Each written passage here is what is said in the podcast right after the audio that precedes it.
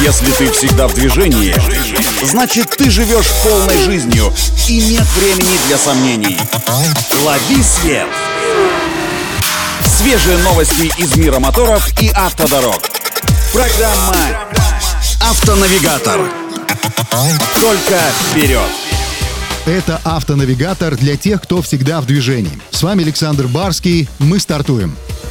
На калининградском заводе «Автотор» запустили серийное производство китайских автомобилей под маркой Бэйци. Кстати, важный ликбез для автоманов. На латинице название этого китайского автобренда пишется как BAIC. Это аббревиатура, которая обозначает пекинский автоконцерн. Правильно произносится их написание как Бэйци, поэтому никаких бейсиков. Так вот, на конвейер встали пятиместный кроссовер X35 и седан U5 с атмосферным полуторалитровым двигателем. Их продажи планируется начать во втором квартале текущего года.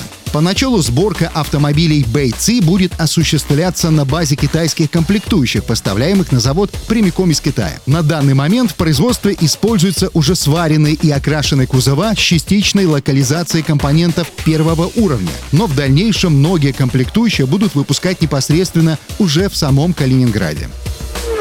Также стало известно, что российский концерн «АвтоВАЗ» в апреле будет выпускать свои автомобили «Лада Гранта» без центрального замка и временно снимет с производства три ее версии — седаны и лифтбеки серии «Club», а также универсал «Гранта Кросс» версии «Quest». Как утверждают в автоконцерне, это вынужденная, но временная мера из-за отсутствия комплектующих. Пока прогнозы таковы, что эта опция может вернуться на «Лада Гранта» не раньше середины грядущего лета. Примерно к середине середине лета также прогнозируется возвращение и трех недостающих версий, покинувших Тольяттинский конвейер еще в начале марта. Временный отказ от выпуска связан с отсутствием парктроников на заводе и, соответственно, невозможностью их установки. Вот такие новости из мира моторов. На этом делаем остановку. Удачи на дорогах и берегите себя.